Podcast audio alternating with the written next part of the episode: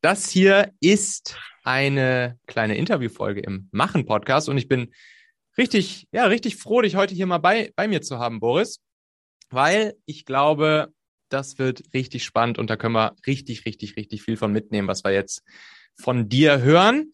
Und wir haben uns ja auch ein kleines, kleines Format jetzt hier für diese Folge ausgedacht, was ja, was ich schon ein, zwei Mal so gemacht habe und was echt immer ganz cool ankommt und was auch irgendwie einerseits uns, glaube ich, Spaß macht und auch für die Hörer ganz cool ist.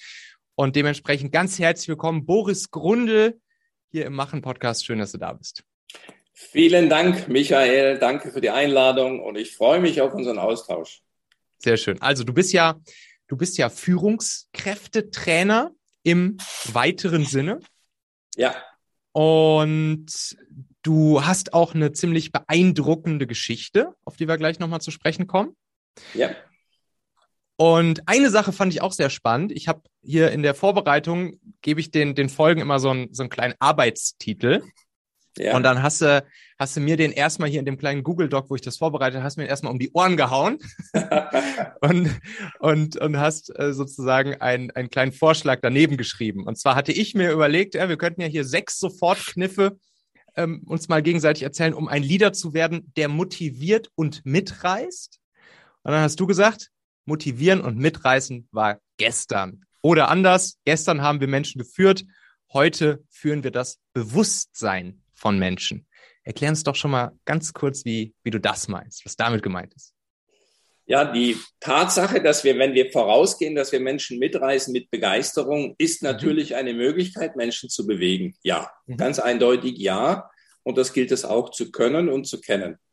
Aber wenn wir ein bisschen weiter schauen, äh, wo, wir, wo die Reise hingeht, heißt das, dass wir Menschen in ihrer geistigen Entwicklung vorantreiben. Das heißt, dass wir sie nicht external motivieren, mitreißen, sondern internal zu einer Einsicht führen. Mhm. Und Einsicht heißt Erkenntnis. Das heißt, wenn die Sinnhaftigkeit durch die Führung in der Aufgabe, aber auch im Alltag und im Meeting entsteht, äh, mhm. äh, entsteht etwas anderes. Und dann haben wir das Bewusstsein.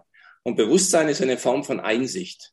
Ja. Also wenn ich jetzt äh, nicht einfach sage, mach das, sondern wenn ich sage, wir haben uns dafür entschieden aus diesem Grund und deswegen brauchen wir übermorgen das Ergebnis. Und mhm. was denkst du? Mach das, sondern was muss passieren, dass es bis übermorgen fertig ist? Mhm. Das ist ein kleiner Shift, ein kleiner Dreh. Mhm. Und damit sehe ich Menschen nicht als verlängerter Arm, die etwas ausführen von mir, sondern als eigenständige äh, Wesen, die es zu entwickeln gilt. Verstanden. Und damit übergebe ich Ihnen natürlich auch Verantwortung, ne? Ja, das ist sowieso das Wichtigste. ja. Ja. Du, du hast, du hast, was ich, was ich ganz spannend finde, du hast dieses, ja, im Prinzip dein System aufgestellt, welches du Leading Simple System oder System nennst. Ja. Und als ich mich jetzt ein bisschen damit beschäftigt habe, ich gesehen, du teilst sozusagen, also erstmal finde ich den Namen cool, weil ich versuche auch immer alles in so Systeme zu packen oder dem Ganzen irgendwie so ein, ja, so einen Namen zu geben, der irgendwie schon ein bisschen lautmalerisch ist und der das Ganze vielleicht ganz gut beschreibt. Und dann hast du sozusagen in deinem System hast du die Unterkategorien Aufgaben, Hilfsmittel und Prinzipien in deinem Leading Simple System. Führ uns doch da einmal ganz kurz durch. Was ist überhaupt der Zweck von diesem Leading Simple System? Und dann, was, wie ist diese Aufteilung Aufgaben, Hilfsmittel, Prinzipien? Und was hat das genau mit dem zu tun, was du gerade gesagt hast, dass wir Menschen zur Einsicht, Erkenntnis, Sinnhaftigkeit bringen wollen für das, ja, was wir dann mit ihnen tun möchten. Also Führung äh, sollte erlernbar sein, wenn es denn geht. Manche sagen, es kann man nicht, da ist man zu geboren und man wird damit geboren oder man kann es erlernen. Und äh, die mhm. These ist eben die, dass wir natürlich Talent haben. Ähm, das ist angeboren, aber die Entwicklung des Talentes ist natürlich erlernbar. Ja. Also sollte Leadership erlernbar werden. Und wir hören ja nur gerade was das Thema Bewusstsein und mentale Haltung und Werkzeuge angeht, ganz oft dann so Sätze wie, äh, du musst das Glas als halb voll sehen, äh, Resilienz einmal öfter aufstehen als hinfallen, also Kalendersprüche. Mhm. Und die Aufgabe, die ich mir da gestellt habe, war Leadership mal so tief und so klar zu durchdenken, mhm. dass es in eine nachvollziehbare Methodik und Didaktik gegossen wird, also erlernbar wird. Ich habe festgestellt, jetzt so Typen wie du, die von Jugend auf Dinge anziehen, lernen, machen, sich entwickeln, die kommen irgendwann mal zu gewissen Einsichten einfach durch Try and Error. Mhm. Die können das dann irgendwann.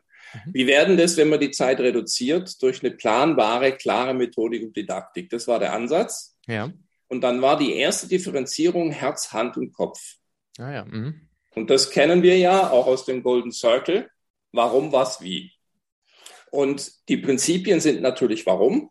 Und dann haben wir die Aufgaben, ne, die sagen, was, was soll ich tun und wie. Die Hand fragt, womit soll ich es tun. Und damit habe ich eine schöne Untergliederung und jetzt kann ich dann jeweils eben dem was zuordnen. Und äh, man fängt natürlich von innen nach außen an, immer mit dem Prinzipien, mit dem Warum. Mhm. Und wenn ich das Warum klar habe, dann kann ich das Was und Wie, die sind genauso wichtig, aber eher danach anhängen, wenn die Sinnhaftigkeit klar ist. Deswegen die Aufteilung. Verstehe, okay. Warum, wie und was. Ja, okay, das wird uns auch nachher nochmal begegnen. Das ist auf jeden Fall spannend, wenn wir hier gleich mal unsere, unsere jeweiligen sechs Inspirationchen auspacken. Ich habe vorhin schon kurz deine Geschichte angesprochen, die ich ja beeindruckend finde und ich würde jetzt einfach mal tippen, dass da wahrscheinlich auch ja einiges draus entstanden ist, was du heute so machst und was du die letzten Jahre so gemacht hast und was all diese Dinge sind, die du heute lehrst unter anderem. Erzähl doch noch mal ganz kurz, was, was war da los bei dir? Also für alle, die es nicht wissen, ich sitze also im Rollstuhl und bin ein Tetraplegiker. Tetra ist, heißt vier. Ich bin also an allen vier Gliedmaßen gelähmt. Mhm. Und ähm, bei mir sind das 90 Prozent des Körpers. Und das ist eine hohe Pflegestufe, also Pflegestufe 3 äh, bei den Krankenkassen. Mhm. Und ähm, man kann sich so vorstellen, dass ich eben nur noch 10 Prozent habe oder übertragen in die Welt der Fußgänger. Mein Tag ist ungefähr zehnmal anstrengender wie, wie die des eines Fußgängers. Und das ist natürlich eine heftige Erfahrung und dann schluckt man und denkt, um Gottes Willen. Aber jetzt kommt ein geistiger Spagat. Was ist denn der Vorteil, wenn man so eine Enge erfährt? Der Vorteil mhm. ist, dass ich natürlich Themen wesentlich tiefer und klarer durchdenken muss. Also ich muss da schon aufpassen. Ich kann auch nicht viel rumprobieren. Ich habe nicht so viel Kraft. Und dadurch entsteht natürlich eine andere Intensität eines Charakters im Laufe des Seins. Ich war ja mal Sozialhilfeempfänger und bin dann so hoch gelähmt und da wird man natürlich sagen, da kannst du nicht, viel, nicht mehr viel machen. Ne?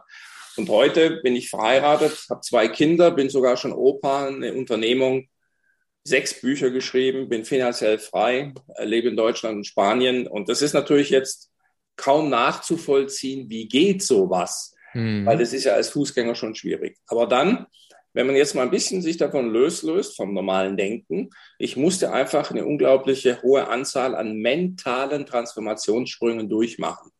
Und das bringt dann eine Intensität des Charakters mit sich. Und dann habe ich mal festgestellt, Mensch, das ist doch echt eine Idee, daraus könntest du doch eine Systematik basteln. Und das habe ich dann gemacht. Verstehe.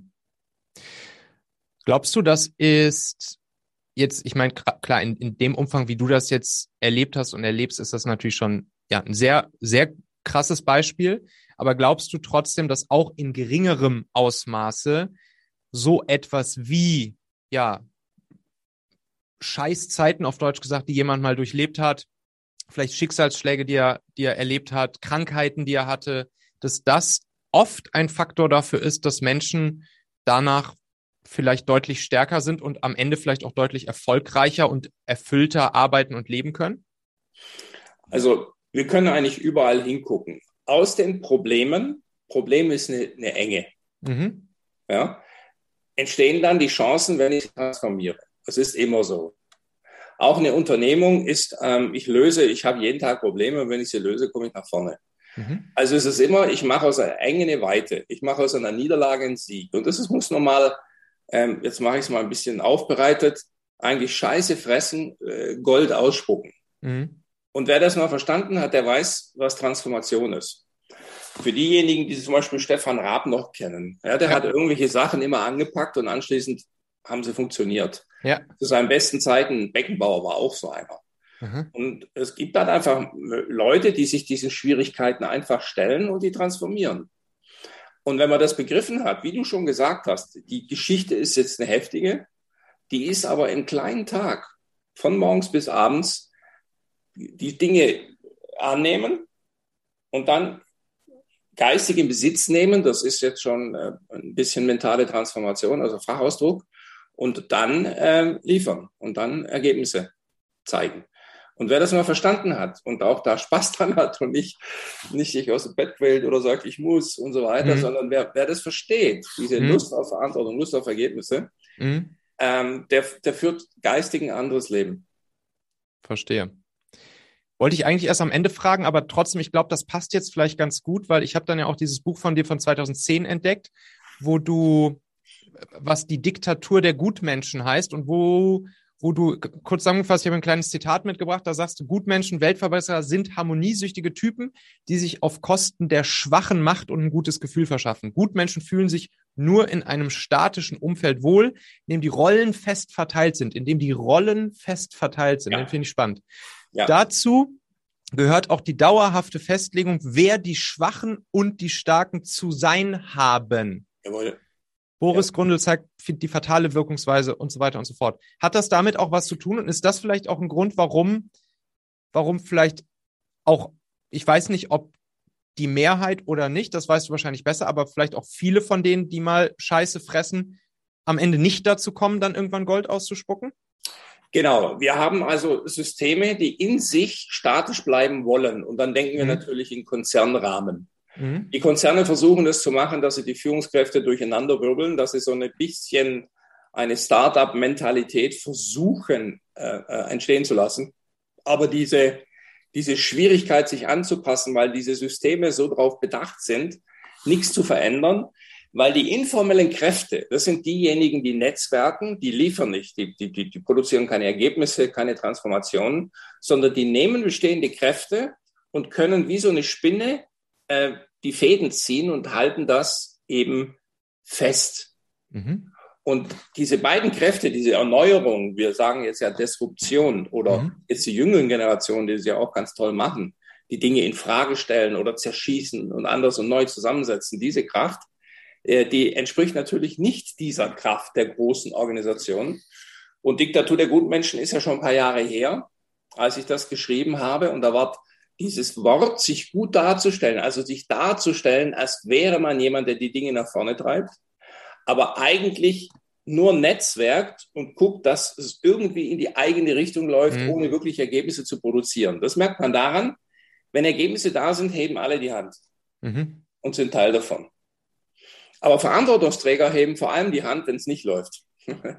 ja. Und und sagen dann äh, und machen daraus dann ein Ergebnis. Und wir haben das natürlich überall. Jetzt zum Beispiel bei Müller habe ich es gerade gelesen, der Drogeriekette, die sich das verordnet hat, praktisch ähm, in kleineren Einheiten zu denken und damit auch wieder kreativer zu wirken. Also diese Kraft des Festhaltens und des Erneuerns muss ja irgendwie zusammenkommen. Und äh, leider sind diese Menschen, die so gut dastehen, es sind so, so typische Lächeltypen, ne, so, ja, ja, klar, machen wir. Ja, ja, natürlich Veränderungen und hintenrum äh, drehen sich um und links rein und rechts raus.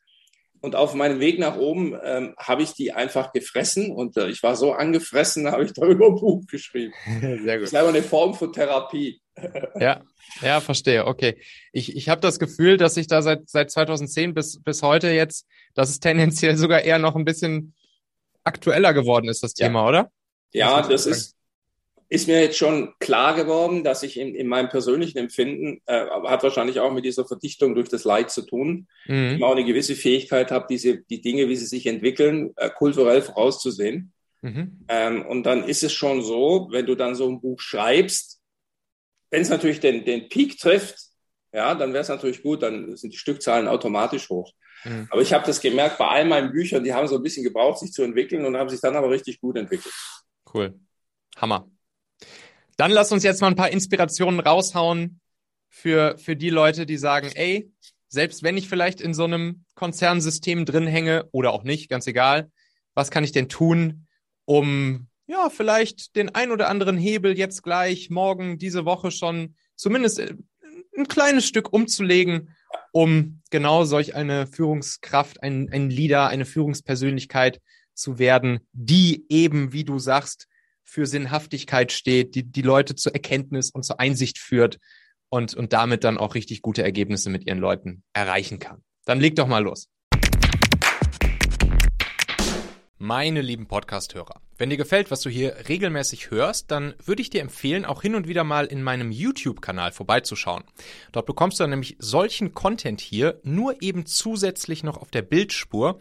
Ich zeige ja immer viele Praxisbeispiele, Erklärgrafiken und Vorlagen, die du sofort für euch anwenden kannst. Ich habe einen Kurzlink eingerichtet, der dich direkt zum YouTube-Kanal bringt unter xhauer.com slash yt für YouTube. xhauer.com slash yt. Klicke dort gern einfach auf Abonnieren, so siehst du dann auch automatisch einmal pro Woche, wenn ich ein neues Video rausgebracht habe und kannst einfach entscheiden, ob du es dir ansehen möchtest. Wir haben für die nächsten Monate unglaublich wertvolle Folgen geplant. Der Content-Kalender, der platzt praktisch aus allen Nähten, lohnt sich, versprochen. xhauer.com slash yt. Also das erste ist eine Differenzierung, die nennt sich Einflussbereich und Interessenbereich. Mhm. Das ist eine mentale Haltung. Also auf was konzentriere ich mich? Auf das, was ich beeinflussen kann oder auf das, was mich interessiert, ich aber nicht beeinflussen kann. Ich erkläre es mal ganz kurz. Ja. Ich bin zu 90 Prozent gelähmt und zu 10 Prozent nicht. Mhm. Und wenn ich jetzt die Hörerinnen und Hörer frage, auf was soll ich mich konzentrieren, dann sagen die, hey, konzentriere dich auf das, was nicht gelähmt ist. Mhm. Sei ja klar, nehme ich an. Aber wie schwierig ist es eigentlich, nicht unter dem zu leiden, unter den 90 Prozent, die gelähmt sind? Und da sagen alle, oh ja, ist natürlich schwierig. Und jetzt merkt man, das Unbewusste geht dann ganz oft in das hin, was nicht da ist und ist mhm. darüber traurig und ja. frustriert. Ja. Und wenn ich das so beschreibe, habe ich eigentlich den mentalen Zustand der Durchschnittsmenschen beschrieben. Mhm unbewusst beschäftigen sich mit den Dingen, die nicht funktionieren. Obwohl ihr Intellekt sagt, du solltest dich eigentlich mit dem anderen beschäftigen. Ja. Also lerne zu schauen, worauf ist dein Bewusstsein ausgerichtet. Und das, das erkennst du daran, das, was du beeinflussen kannst, wo du einen Unterschied ausmachen kannst, das ist dein Einflussbereich. Mhm. Und halte dein Bewusstsein darauf. Und immer wenn du merkst, die Leute kommen ja und sagen, die haben das da oben entschieden. Wenn da oben Entscheidungen getroffen wird, die dich treffen und du kannst da nichts machen. Und jetzt hör genau zu. Ist es dumm? Es ist hochgradig dumm, auf Widerstand zu gehen, so wie die meisten. Mhm. Mhm. Nimm, nimm es an, nimm deine Widerstände raus, geb dich hin, halt ja. dein Ego klein. Warum? Für dich. Bring dich in Fluss.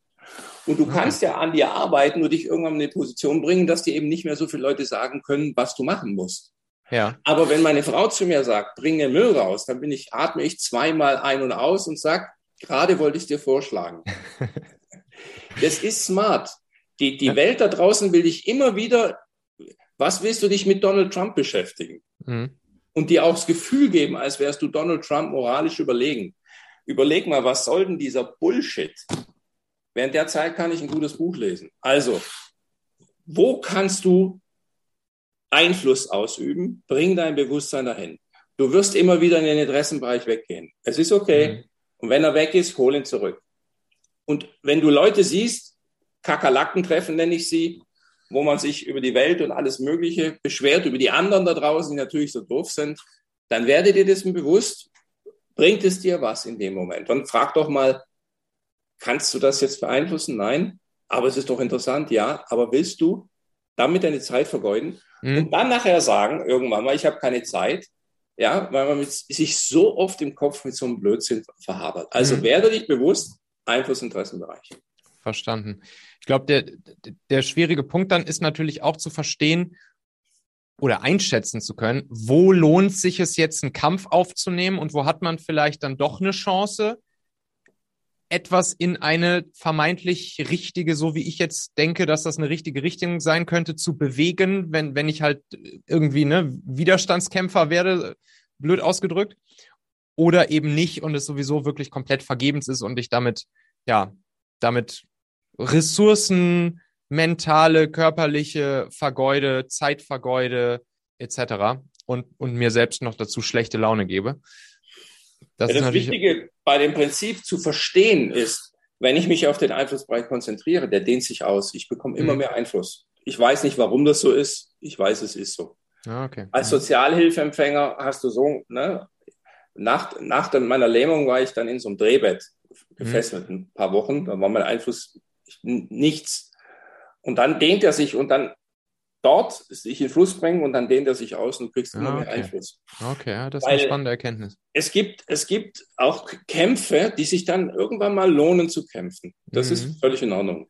Aber indem du das erkennst, was du beeinflussen kannst, wird dir immer bewusster, wie viel du eigentlich beeinflussen kannst. Mhm, okay. Du kannst nicht das Wetter beeinflussen, aber die Kleidung, das weiß jeder. Ja.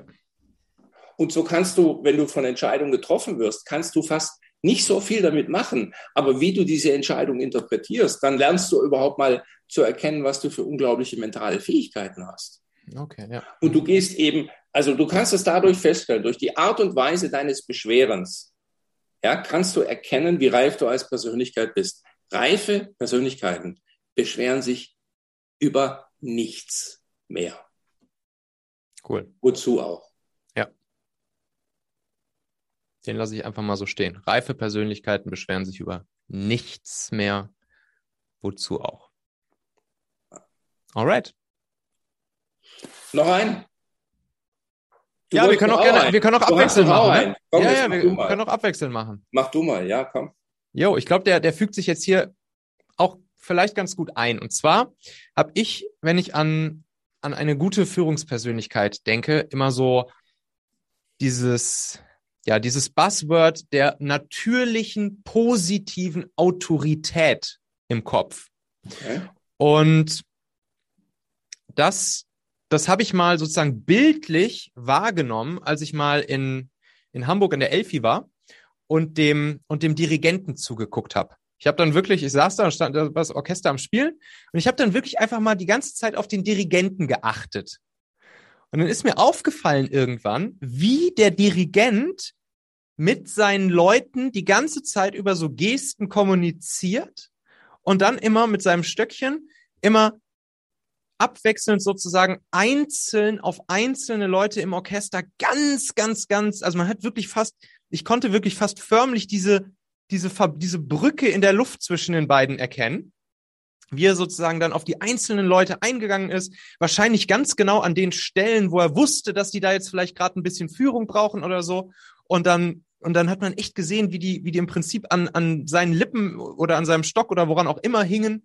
Und, und das, und das hat, das fand ich so geil, dieses Bild, dass ich mir halt gedacht habe, okay, krass, das ist irgendwie für mich so ein, so ein Sinnbild dieser positiven, natürlichen Autorität, die der halt alle folgen, der das Ganze, die alle wissen, okay, der hat's unter Kontrolle, der weiß, wo wir hinwollen, auf den können wir uns komplett verlassen. Und, und trotzdem merkt man einfach, wie massiv einfühlsam und äh, er zu seinen Leuten ist und sie alle einzeln sehr, sehr, sehr, sehr, sehr gut kennt, die Stärken kennt, die Schwächen kennt und an den richtigen Stellen unterstützt, aber an den richtigen Stellen halt auch einfach einfordert und, und sozusagen zur Exekution bewegt. Und, und das fand ich einfach so ein schönes Bild, was ich seitdem mitgenommen habe und immer, immer mal wieder ganz gerne raushaue. Und damit auch noch so ein bisschen verbunden, was, was auch so ein bisschen sinnbildlich bei der ganzen Geschichte für mich steht, ist, ist, dass, dass der Dirigent ja eigentlich mit, mit dem Rücken zum Publikum steht und zumindest auf den ersten Blick jetzt nicht der, der halt komplett im Rampenlicht ist und, und jetzt nicht derjenige ist, der sozusagen zum Publikum steht. Und das finde ich auch noch ganz schön an diesem Bild halt sozusagen, ey, wenn das Team da vorne ein geiles Ergebnis abliefert und das Publikum das Team feiert, dann steht der Dirigent tendenziell eher im, im Hintergrund und genießt vielleicht einfach und schweigt und guckt dabei zu, wie sich sein Team feiern lässt äh, über die coolen Ergebnisse, die sie gemeinsam erreicht haben. Und deshalb dieses Bild, das finde ich irgendwie ganz schön. Ja, wunderschönes Bild, wunderschönes Bild. Cool. Next. Die, ähm, was mir dazu einfällt, ich habe mal ja. Gerne. Vor meinem Unfall Klarinette und Saxophon gespielt und äh, mhm. habe mal überlegt, ob ich äh, Musik studiere. Ja. Und diese äh, das Fähigkeit des, des, des Dirigenten, mhm. äh, das, also praktisch diese exzellenten Leute, mhm. das sind ja alles Individualisten, so zu formen, dass sie zusammen etwas Größeres erschaffen, finde ich außergewöhnlich. Ja, das ist echt krass. Und die haben ja natürlich auch äh, Individualisten und, und exzellente Leute da drin sitzen. Ne? Nicht ja, nur irgendwelche Leute, Klar. die ja auch ganz viel alleine vor sich her wursteln und dann kommt man dann zusammen und, und, und kreiert ein Team. Ne? Tolles, tolles Bild. Ja. ja was habe ich äh, noch anzubieten? Ein Satz, der heißt, Ergebnisorientierung heilt Unternehmen. Erzähl. Ähm, da muss man erstmal sagen, was sind die Ergebnisse? Weil Ergebnisse sagen die meisten ja Zahlen, Daten, Fakten. Äh, also Excel-Tabelle, also nachher Geld. Bei Ergebnisse gleich Kohle. Mhm. Und warum auch immer, ich kann nicht so denken, weil ich habe die ganze Wertschöpfungskette im Kopf. Mhm. Und als ehemaliger Sozialhilfeempfänger und bitte jetzt äh, äh, keine äh, Neiddebatte und jetzt mehrfacher Millionär, habe ich diese, diese Schritte der persönlichen Entwicklung mhm. zum Reichtum eben so erfahren, dass ich mich auf die Wertschöpfungskette so konzentriert habe, dass der Rest automatisch kam. Und das sind die Ergebnisse dazwischen. Das erste wichtige Ergebnis ist, wie ist die Beziehung zu dir selbst? Mhm. Da denkt jetzt keiner, das ist ein Ergebnis. Doch, das ist ein Ergebnis, wie du mit dir geredet hast, meist unbewusst, die ganzen Jahre, bist du, wie du heute da bist. Wie ist die Qualität? Wie ist die Qualität der Beziehung zu dir? Mhm. Beispiel, Burnout, da gehen die Leute nach außen und zu wenig nach innen auf die eigenen Bedürfnisse. Oder ähm, immer anderen gefallen wollen. Dann bin ich Robin Williams, habe eine Weltkarriere und bringe mich anschließend um, kann andere glücklich machen, aber nicht mich glücklich machen. Also ein Riesenthema. Beziehung zu mir, Beziehung zu meinem Umfeld. Wie sind die Beziehungen? Kernfamilie, Freundeskreise und so weiter. Also haben wir schon mal zweimal Beziehungen. Ja. Zum Beispiel, wie gut habe ich meine Talente entdeckt, sie zu stärken, geformt und diene damit anderen Menschen? Schon wieder ein Ergebnis. Die Art und Weise, wie ich mit Verantwortung umgehe, nehme ich zu viel. Manche machen zu viel. Leistungsorientierte machen manchmal zu viel. Überfordert. Zu wenig, unterfordert. Habe ich diesen Kanal dazwischen? Ähm, und wenn ich da weitermache, könnte ich immer noch weitermachen, bin ich aufgabenorientiert. Erhoffe ich mich anzustrengen und dafür Anerkennung zu bekommen, weil ich als Kind so konditioniert worden bin. Ich mhm. mache viel.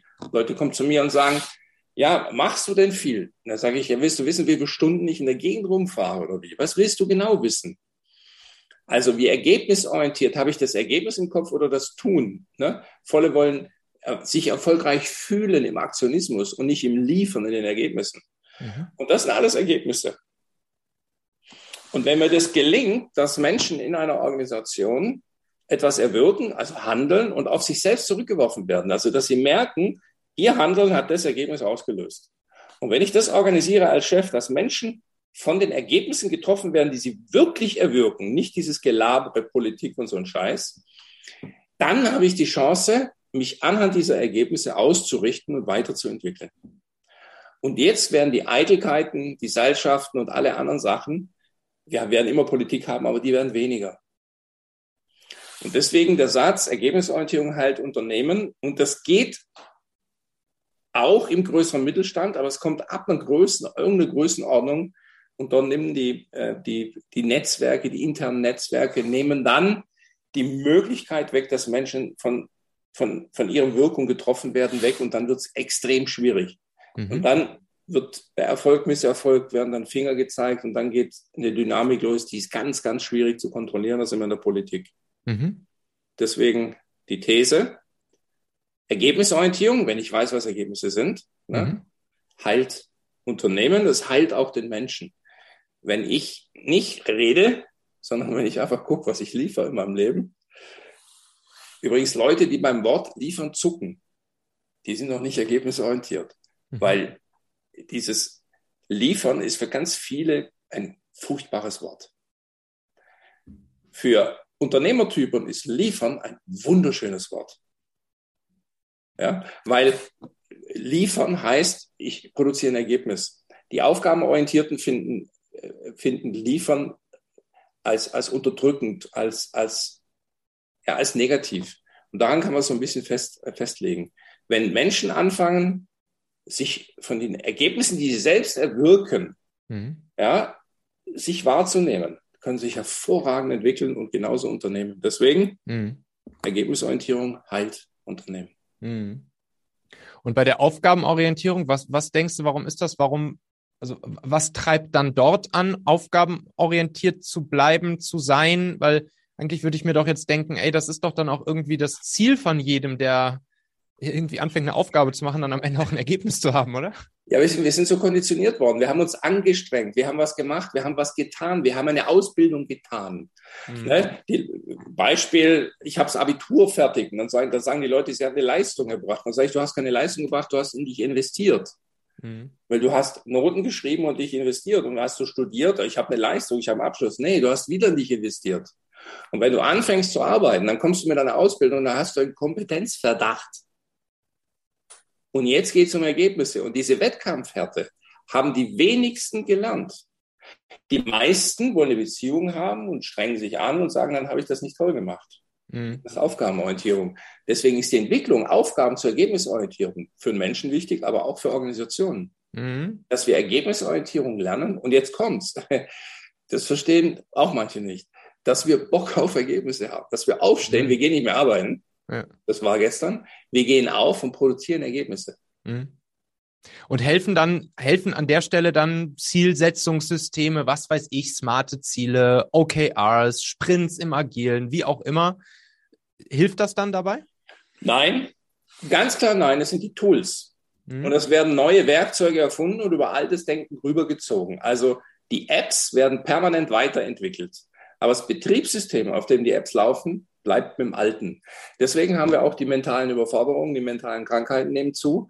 Wir haben die ganzen Systeme, die wir drüber bügeln, mhm. die haben wir exzellent weiterentwickelt. Aber die mentale Haltung, das Bewusstsein im Umgang mit diesen Werkzeugen, im Umgang mit den starken Veränderungen, die haben wir zu wenig trainiert.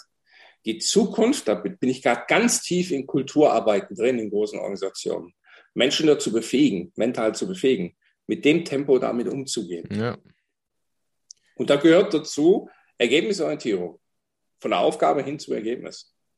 Nicht die Schlagzahl wie ein Bescheuerter rumrödeln. Ja, acht Stunden, neun Stunden, zehn Stunden, elf Stunden, zwölf Stunden und dann fünf Tage, sechs Tage, sieben Tage. Die Quantität der Zeit ist endlich. Irgendwann mal was, was könnte ich jetzt, was könnte ich jetzt, ich meine, ich, ich höre jetzt hier gerade zu und ich, ich stelle jetzt und ich fühle mich jetzt erwischt und sage, hm, ja. vielleicht ist das ja bei uns hier gerade so ein bisschen so, dass wir sehr ja. viel aufgabenorientiert sind. Aber ich hätte jetzt Bock, einfach morgen mal bei mir ins Team reinzugehen ja. und schon mal eine erste Aktion zu machen, um einen klitzekleinen Schritt zumindest schon mal mehr Richtung Ergebnisorientierung zu kommen. Was kann ich tun? Ja, danke, danke für die Unterbrechung. Bei mir geht es dann immer wieder ab, wenn der Herr Professor spricht. danke. Das ja gut. Äh, wir haben dann, also wenn du in ein Meeting gehst, fang das nächste ja. Mal das Meeting an mit dem Satz, woran erkennen wir am Ende des Meetings, dass es ein Meeting erfolgreich war? Okay, cool. Dann gehst du ans Ende. Ja. Du gibst nicht das Ergebnis vor, aber wenn wir das haben, wenn wir für den Kunden XY die Lösung haben, wenn wir ähm, mit dem Lieferant Z das und das haben oder dort und dort oder die Kommunikation oder so, dann ist das Meeting erfolgreich. Okay, haben wir alles? Ist es dann so, zack und go. Du wirst merken, alle sind ausgerichtet. Und schon kann das Meeting auch auf einmal 20 Minuten vor der Timebox zu Ende sein. Aber locker. Hammer. Und okay, dann machen cool. wir noch Feldpflege. Und die Feldpflege machen wir bewusst. Feldpflege heißt dann sich gegenseitig kraulen. Das machen wir hm. auch. Aber hm. bewusst. So, jetzt machen wir Ergebnisse und jetzt machen wir Feldpflege. Was, was wäre ein Ding? Nehmen wir an, jetzt mache ich das wirklich morgen und mein Meeting ist 20 Minuten früher fertig. Welchen einen Hack kannst du uns dann noch geben für die Feldpflege, den ich dann sofort mache? Ja, dann einfach, wie es einem geht. Wie, wie, Bestätigung. Wir bestätigen ja. uns gegenseitig, was wir für geile Menschen sind. Das, ja. ist, das ist Feldpflege. Ja, Wer perfekt. Perfekt. Was wir dann da manchmal gemacht haben, ist so, jeder in der Runde sagt jetzt nochmal kurz in 25 Sekunden, bedankt sich gerade mal bei einem anderen im, im Raum ja. für irgendeine Sache, die jetzt gerade in den letzten Tagen vielleicht passiert ist. Sehr gut, das Feldpflege brauchen wir auch. Ja. Nicht, nicht äh, nur noch Ergebnisse, aber ja. wissen, jetzt ist Feldpflege, jetzt ist Ergebnisse. Ja, okay, cool. Alright, nice, nice Ding. Du bist dran. Yes, ich habe noch, ich habe noch den geschützten Raum mitgebracht. Der ist nämlich meiner Erfahrung nach super, super, super wichtig, damit deine Leute zu dir gutes Vertrauen aufbauen können und sich auf dich verlassen. Nicht nur können, sondern sich dann auch auf dich verlassen als ihre Führungspersönlichkeit. Und das ist mir auch, das ist mir besonders aufgefallen damals bei uns, äh, als wir eine, eine Agentur gegründet haben. Und dann ist es natürlich so, ne, vorher halt Tech, Tech-Startup, da baut man halt sein eigenes Produkt, da gibt's jetzt nicht großartig irgendwelche Kunden, die dir im Nacken liegen. So, aber dann auf einmal, als wir eine Agentur auch noch gemacht haben, da habe ich dann auf einmal gemerkt, okay, krass. So, ne, wenn dann die Kunden auf einmal auch ankommen und die und die einzelnen Mitarbeiter von morgens bis abends anfangen zu bombardieren, so da muss man auf da da musste ich dann halt so einen geschützten Raum bauen und dann habe ich halt gemerkt, wie krass das gewirkt hat. Und später, als wir dann von Daimler übernommen wurden, waren es dann halt nicht mehr irgendwelche externen Kunden, sondern da waren es dann zum Beispiel die anderen Teams oder was weiß ich, die Management-Ebenen über uns und so weiter und so fort, die dann, die dann natürlich irgendwie angefangen haben, ja, zu bombardieren. Ne? Und dann habe ich halt auch da sozusagen, ja, sehr stark versucht, einen echt geschützten Raum meinem Team zu geben. Natürlich gelingt das mal mehr, mal weniger gut, aber im Großen und Ganzen, glaube ich, haben wir da schon ganz okay einen Job gemacht. Und das hat ja in beiden Fällen sehr, sehr, sehr stark dazu geführt, dass die Leute, dass die Leute dann in diesem geschützten Raum auch wirklich ja, die Dinge tun können, die wir uns vorgenommen haben, die Ergebnisse erreichen können, die wir uns vorgenommen. Wir waren teilweise waren wir das einzige, wir haben halt dann auch agil da gearbeitet, Scrum. Wir waren teilweise das einzige Squad in der gesamten in der gesamten in der gesamten Subfirma von Daimler, in der wir da waren, die ihr Sprint Goal in zwei Wochen halt geschafft hat.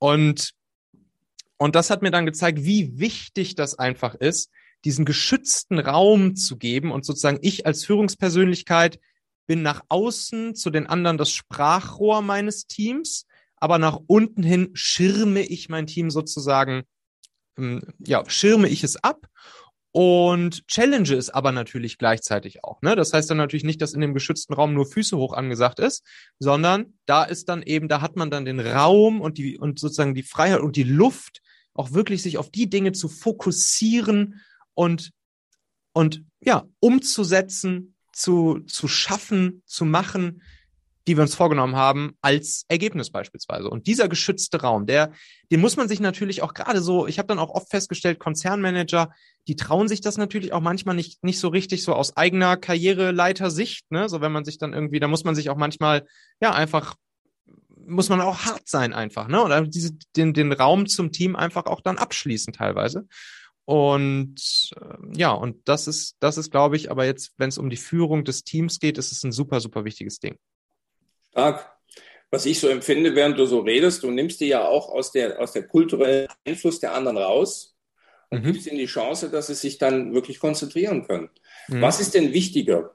Das Erfahren von psychologischer Sicherheit, also ich bin Sicherheit, weil du hast ja geschützter Raum, da kommt psychologische Sicherheit mhm. als Fachbegriff auf. Oder eigentlich eine, ein Tool gegen Distraction, also mhm. eine Ablenkung der von unwichtigen, also hier werden wir bei Einflussinteressenbereich, also du hilfst, mhm. dass sie sich auf das konzentrieren. Was ist wichtiger? Ich glaube, dass das eine entsteht aus dem anderen. Ich glaube, die psychologische Sicherheit entsteht daraus, dass die Leute nach, weiß ich nicht, ein paar Wochen oder so halt in die Richtung konditioniert sind und gelernt haben, dass sie, dass du für sie da bist, um sie vor äußeren Bombardierungen zu schützen und ihnen sozusagen damit den, den Fokus schenkst, den sie halt natürlich auch einfach gerne haben wollen, weil sie dann weil sie dann einfach auch das tun können, was sie am liebsten machen, was sie am besten tun. Ne? Bei uns halt dann damals natürlich oft Programmierer. Klar. Und die sind halt am glücklichsten, wenn sie einfach den ganzen Tag vor sich hin coden können. Und dann, und, und genau das passt, und das können sie halt nicht mehr, wenn sie halt distracted werden. Und irgendwann kriegen sie dadurch die psychologische Sicherheit. Und daraus wiederum entsteht dann, glaube ich, sehr großes Vertrauen zu dir als, als Chef in dem Moment. Mhm. Was natürlich in Organisationen, ich stelle mir gerade vor, ich höre jetzt zu als mhm. User oder Nutzer. Ja ja, gerne. Äh, und sagt dann, Mensch, boah, da muss ich mich aber ganz schön gegen die Gesamtkultur. Ne, wenn ich überall einen Heuschreckenhaufen habe, und dann sage mhm. ich, hier ist kein Heuschreckenhaufen mehr, mhm. dann ist es ja wie so ein Angriff auch für die anderen. Ne? Wenn du dich anders verhältst, es ist ja so, mhm. äh, dann, dann wie was, wer denkt denn er, wer er ist und so weiter, weil, weil Kultur hat ja eine unglaubliche Sogwirkung und will dich mitreißen. Wenn du dich anders verhältst, was ist mit dem los? Ne? Da brauchst du aber ganz schön Rückgrat, oder? Ja, da, daran habe ich auch jetzt gerade eben dann direkt gedacht, an, auch an deinen, an, deinen, an deinen ersten Punkt, Einflussbereich, Interessenbereich. Das ist natürlich dann genau die Frage. Ne? Lohnt, sich, lohnt sich das sozusagen, ja. diesen Kampf in Anführungszeichen zu machen oder nicht? Ne? Und das ist genau dann die Gretchenfrage, die dann entsteht. Und tja, das, da muss man dann vielleicht auch für sich einfach selbst entscheiden, ne? was, was ist mir jetzt gerade wichtiger? Blöd gesagt, ist mir jetzt, ist es mir vielleicht wichtiger, in der Kultur mitzuschwimmen und dann in die Richtung, wie du gesagt hast, dadurch vielleicht langsam, aber sicher meinen Einflussbereich auszuweiten? Oder ist mir jetzt gerade wichtiger, hier mit meinem Team jetzt wirklich einfach in der kürzeren Frist geile Ergebnisse zu erreichen und was weiß ich, die, die Leute halt stärker an meiner Seite zu haben und mit denen halt geile Ergebnisse zu er erreichen. Ich persönlich bin, bin da damals, als wir von Daimler übernommen worden, bin ich zu, bin ich eher auf die zweite Schiene gegangen. Ich war es halt einfach so gewohnt aus, aus meinem, aus meinem Startup heraus. Wir wollen einfach jede Woche, es gab für mich kein, es gab für mich nicht, dass wir ein Sprintziel nicht erreichen. Das war für mich die absolute Todsünde. So, das, das wussten alle bei mir im Team. Und, und, und dann habe ich eher diesen Kampf aufgenommen. Jetzt in der Retrospektive, glaube ich, hätte ich mal lieber nicht ganz so stark den Kampf aufgenommen und, und vielleicht ein bisschen mehr mitschwimmen gemacht und dafür dann vielleicht auf eine andere Art und Weise in der mittleren und langen Frist den Einflussbereich ausgeweitet. So, das wäre, glaube ich, in der Retrospektive wäre das der smartere Weg gewesen. Aber naja, wie es dann halt ich so mein, ist. Ne? Äh, die Antwort ist ja allein schon, wie du jetzt lebst. Die hast du dann praktisch da auch schon gegeben, kann man ja so sagen. Ne? Mhm. Aber ich treffe auch immer wieder Leute, die können das richtig gut. Die mhm. sind in so einer Organisation mit dem Vernetzen und mit dem, wie sie es machen, richtig gut. Ich habe auch Freunde, die haben wirklich große Unternehmen dann äh, geführt. Mhm. die können das richtig. Ich denke, für die sagt das gar kein Problem, es macht mir Spaß. Das ist mhm. also für diejenigen so die Typen wie wir, die dann irgendwann mal eigentlich an diesen, an diesen informellen Dingen fast kaputt gehen würden. Mhm. Andere, die können das exzellent machen. Ja, ja. Das habe ich auch schon gelernt. Ähm, und deswegen finde ich das in Ordnung. Aber wenn man selber merkt, ich gehöre da halt nicht hin, dann ist doch okay. Ja. ja. Cool. So, noch ein? Yes. Gut. Ähm, wer macht was Sorge da draußen? Und das ist die Zunahme der mentalen Krankheiten. Ja. Und äh, ich möchte nicht nur so als Leistungsidiot immer dieses höher, schneller, weiter, ne, noch die mhm. Zitrone mhm. mehr auspressen. Das ist so in den Bildern, in den Köpfen drin. Und jetzt haben wir doch eine spezielle Situation, die hat uns zum Nachdenken gebracht. Und äh, einfach jeder, der jetzt zuhört, einfach mal nachdenken. Denk mal drüber nach, wie sehr du gebracht worden bist in den höher, schneller, weiter Wahn. Mhm. Das heißt, du denkst, schau, du machst einen Schulabschluss und denkst, wenn du den Abschluss hast, oh, da wird alles besser. dann sagst du Ausbildung, oh, da wird alles besser. Mhm. Dann äh, vielleicht, dann fängst du an zu arbeiten, oh, wird alles besser. Dann hast du ein Haus gebaut, ah, dann hast du abbezahlt oder einen Traumpartner, dann hast du ein Kind und Kind aus dem Haus. Und dann, und wenn ich in die Rente komme, ja, das sind so dieses typische, so dieses, ja, irgendwann mal wird es besser, Ring mhm. durch die Nase. Ähm, und das ist ein Konzept, das gerade am, am Sterben ist und uns krank macht. Ich werde immer wieder gefragt, so, wann hattest du es denn geschafft? Der Satz, mhm. Hast es geschafft. Manche Leute stehen auf, oh, das erste, dann so, ah, oh, das zweite, erster Kaffee, oh, ah, Feierabend. Also immer irgendwo hingehen, wo es vermeintlich besser ist. Guck es dir, liebe Hörerinnen und Hörer, einfach mal in deinen Kopf genau an. Lass davon los. Das macht dich krank. Klare Botschaft, klare Ansage. So. Dann sagen ja viele, ah, jetzt strenge ich mich aber nicht mehr an für Spitzenleistung. Sage ich, das ist völliger Bullshit. Erst, wenn du wirklich tief verstanden hast, Erfüllung hat nichts mit Erfolg zu tun. Mhm. Mhm. Nichts ich kann das jetzt ja sagen, da sagt man, ja, du, du erfolgreiches Sackgesicht, kannst natürlich sagen, ne? volle Windeln und dann kannst du was erzählen. Aber ich als Sozialhilfeempfänger, B, bin ich Rollstuhlfahrer. Und jetzt kommt der Satz, die Tatsache, dass ich im Rollstuhl sitze und schwerst behindert bin, hat nichts, aber auch gar nichts mit der Möglichkeit, dass ich ein erfülltes Leben führe, zu tun. Deswegen nehme ich mir das raus, auch zu sagen. Und wenn du das verstehst, ist Erfüllung ein inneres Erleben, das mhm. nichts mit außerhalb zu tun hat. Bitte trenne das.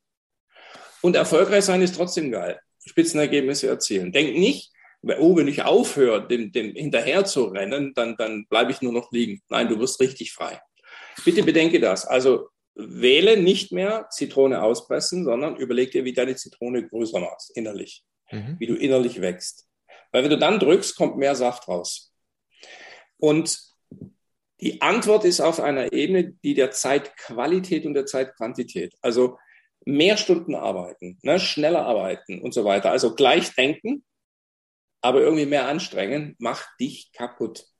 Mhm. Schärfe deine Säge, geh zurück, denk neu nach. Und das führt zu mentalem Differenzierungsvermögen. Das ist wieder, das ist immer wieder beim Betriebssystem. Ähm, denk nach, denk nach. Auf allen Hochzeiten immer mit dabei sein und so weiter. Wirklich nicht den Satz. Fang es nicht an und sagst, den kenne ich den Satz. Ich sage den Satz und du kennst den. Aber versuch ihn mal wahrzunehmen, als hättest du ihn noch nie gehört. Mhm. Okay, mhm. ich sage ihn. Weniger ist mehr. Mhm. Aufpassen. Und jetzt machst du nicht mehr höher, schneller, weiter, sondern du kommst flexibler, klarer, tiefer. Erwarte nicht von heute auf morgen den Shift, aber lass los von dem Ring durch die Nase.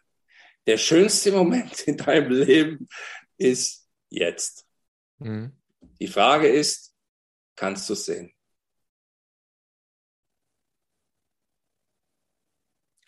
Ja. Dankeschön. Number six. Number six.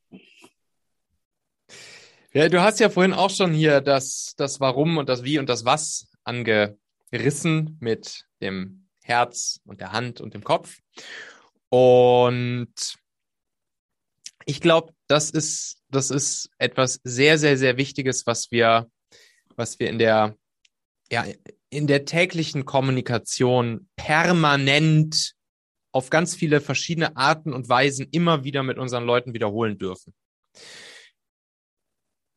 Also ich würde jetzt das, das, das, das Wie und das Warum beziehungsweise das Wofür und das Was jeweils einmal, also das Wie, das, das kann man, kann man ja auch sagen, das sind so die, die Werte, also das Wie wollen wir, mit welchen Mitteln wollen wir etwas erreichen.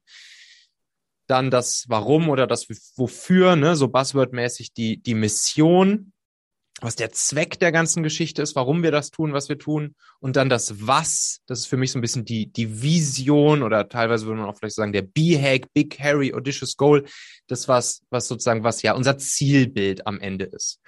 Und, und das ist einfach, glaube ich, so unendlich wichtig, dass wir, dass wir das auf verschiedenste Arten und Weisen immer wieder im Alltag unseren Leuten klar machen. Einerseits zum Beispiel, indem wir es vorleben, also zum Beispiel das Wie mit den Werten, dass wir selbst halt einfach beobachtbar als Führungspersönliche nach unseren Werten handeln, die wir irgendwie auch von unseren Leuten erwarten. Dann, dass wir das, das Wofür, also die Mission oder das Was, die Vision, dass wir das regelmäßig auch einfach wieder in, in, in kleinen Sätzen oder, oder Bildern oder sonst irgendwas in, was weiß ich, in Teammeetings, in Gesprächen, in Einzelgesprächen einfach immer wieder mit einfließen lassen, sodass die Leute halt wirklich verstehen, worum es geht.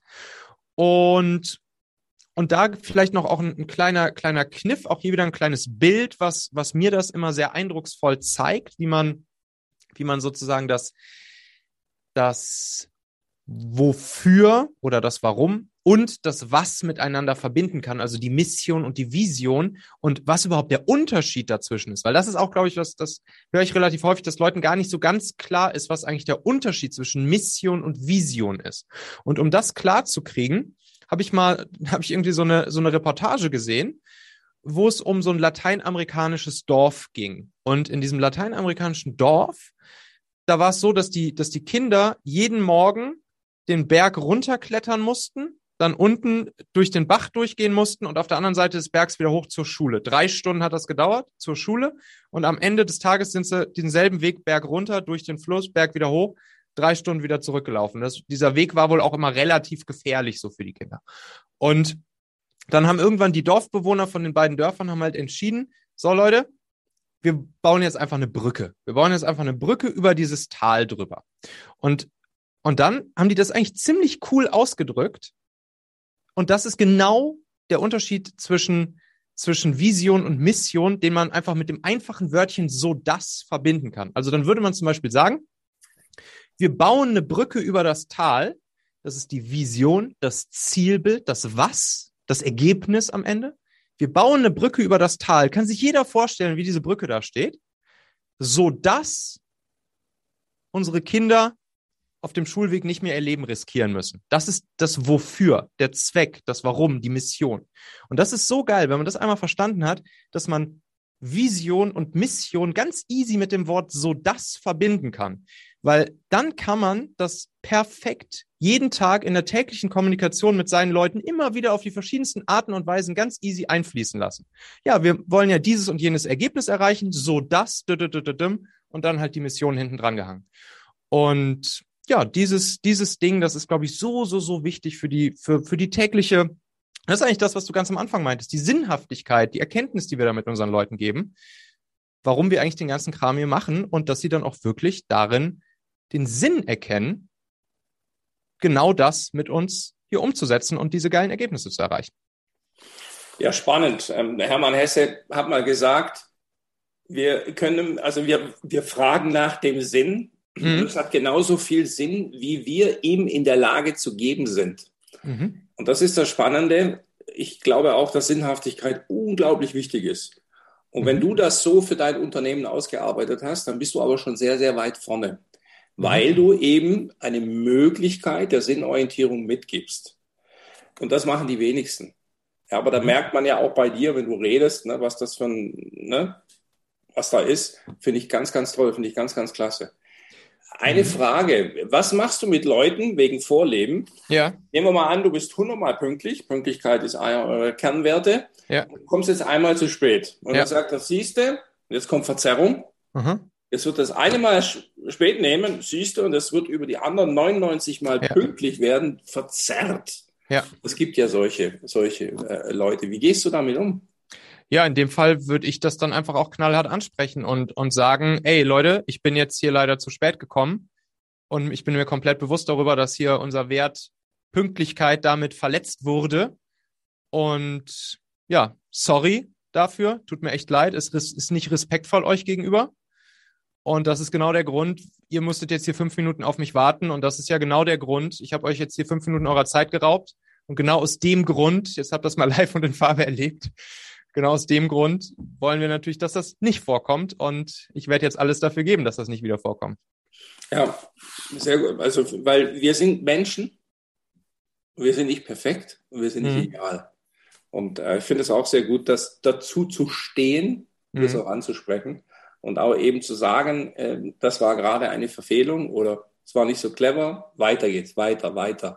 Ja. Weil wir merken halt immer wieder, dass Leute ähm, auch viel zu wenig Verantwortung deswegen übernehmen, weil sie Angst haben, wenn sie einen Fehler machen, dass der angesprochen wird und dass sie dann, wenn sie einmal was falsch haben, dass sie dann ihr Gesicht ja. verlieren. Und dann hebe ich halt nicht die Hand, weil ähm, das ist dann die Differenzierung Fehler-Lernkultur oder Fehler-Vermeidekultur. Und dann mache ich gar nichts, weil bloß nicht, weil sonst. Ne? Ja. Und das ist Auf schön, wenn man auch diesen Überidealismus als Führungskraft dann, dann sein lässt. Also ja, ja. kann ich gut nachvollziehen, weil Sinn ja, ich meine, eigentlich scheitern wir ja ganz, ganz häufig. Klar. Das ja. gilt halt einfach. Und ich, ich meine, das ist zumindest auch das, was ich meinen Leuten immer, immer sag, so, ne? Ey, Fehler, das ist kein Ding, dass das passiert, ne? Aber denselben Fehler aus demselben Grund zweimal zu machen, das wäre halt Kacke. Das wollen wir halt nicht. Und das, ja, und dass uns das dann selbst auch passiert, gehört dann einfach dazu und dann kann man auch dazu stehen und das glaube ich, das ist dann auch wieder so ein Ding der der emotionalen Brücken, die wir damit dann halt auch bauen, so, ne? Würden wir jetzt uns da hinstellen und das totschweigen oder vielleicht noch irgendwie anfangen, uns irgendwie zu rechtfertigen, warum das jetzt gerade, dann würden ja alle denken, pff, was ist denn das für ein Typ? Klasse, genau. Und das wäre ja auch Vorleben, eben auch Vorleben im Fehler ja. und nicht ja. nur im, im, im Gelingen, ja. Macht sehr viel Sinn, ja. Alright, Boris. Wo findet man mehr über dich? Wo sollte ich jetzt, wenn ich mal ein bisschen was von Boris hören, sehen, lesen will, wo sollte ich jetzt als erstes hingehen? Also einfach Boris Grundl eingeben, Grundl Institut, da ist die Webseite. Und ich empfehle einfach mal reinzugehen in die Online-Lernwelt. Also ich habe wirklich zwei Jahre und eine Million ausgegeben, mein gesamtes Wissen digital aufzubereiten. Mhm. Wir sind also bei 90 Prozent der Fertigstellung und da kann man rumstöbern. Und dann kann man mal ein bisschen die Nase in den Wind hängen Mhm. Wie ist es denn? Was liefern wir denn? Wir versuchen das wirklich schnell rauszukristallisieren, ob es etwas ist oder nicht. Natürlich sind wir nicht für 100 Prozent der Menschen kompatibel. Generell sind es Menschen, die sich zurückdrücken und auf sich blicken können. Sobald man das mal hat, dann findet man bei uns sehr viel. Wer ein bisschen sich für Forschung interessiert zum Thema Verantwortung, geht auf verantwortungsindex.de. Mhm. Dort kann man alle äh, äh, Forschungsergebnisse runterladen, sich ein bisschen schlau machen zum Thema Verantwortung. Gibt es auch einen Test, Lust und Last, also Verantwortung als Lust und als Last. Kann man ein bisschen gucken, wie man das internal momentan repräsentiert, ob es mehr Lust oder Last ist und bekommt dann auch ein paar äh, Ideen, wie man es vielleicht in die Richtung Lust bringen kann. Also in der heutigen Zeit ins Netz den Namen eingeben und es wird schwierig, dann an mir vorbeizulaufen. Verlinke ich natürlich auch nochmal beides in den Shownotes drunter.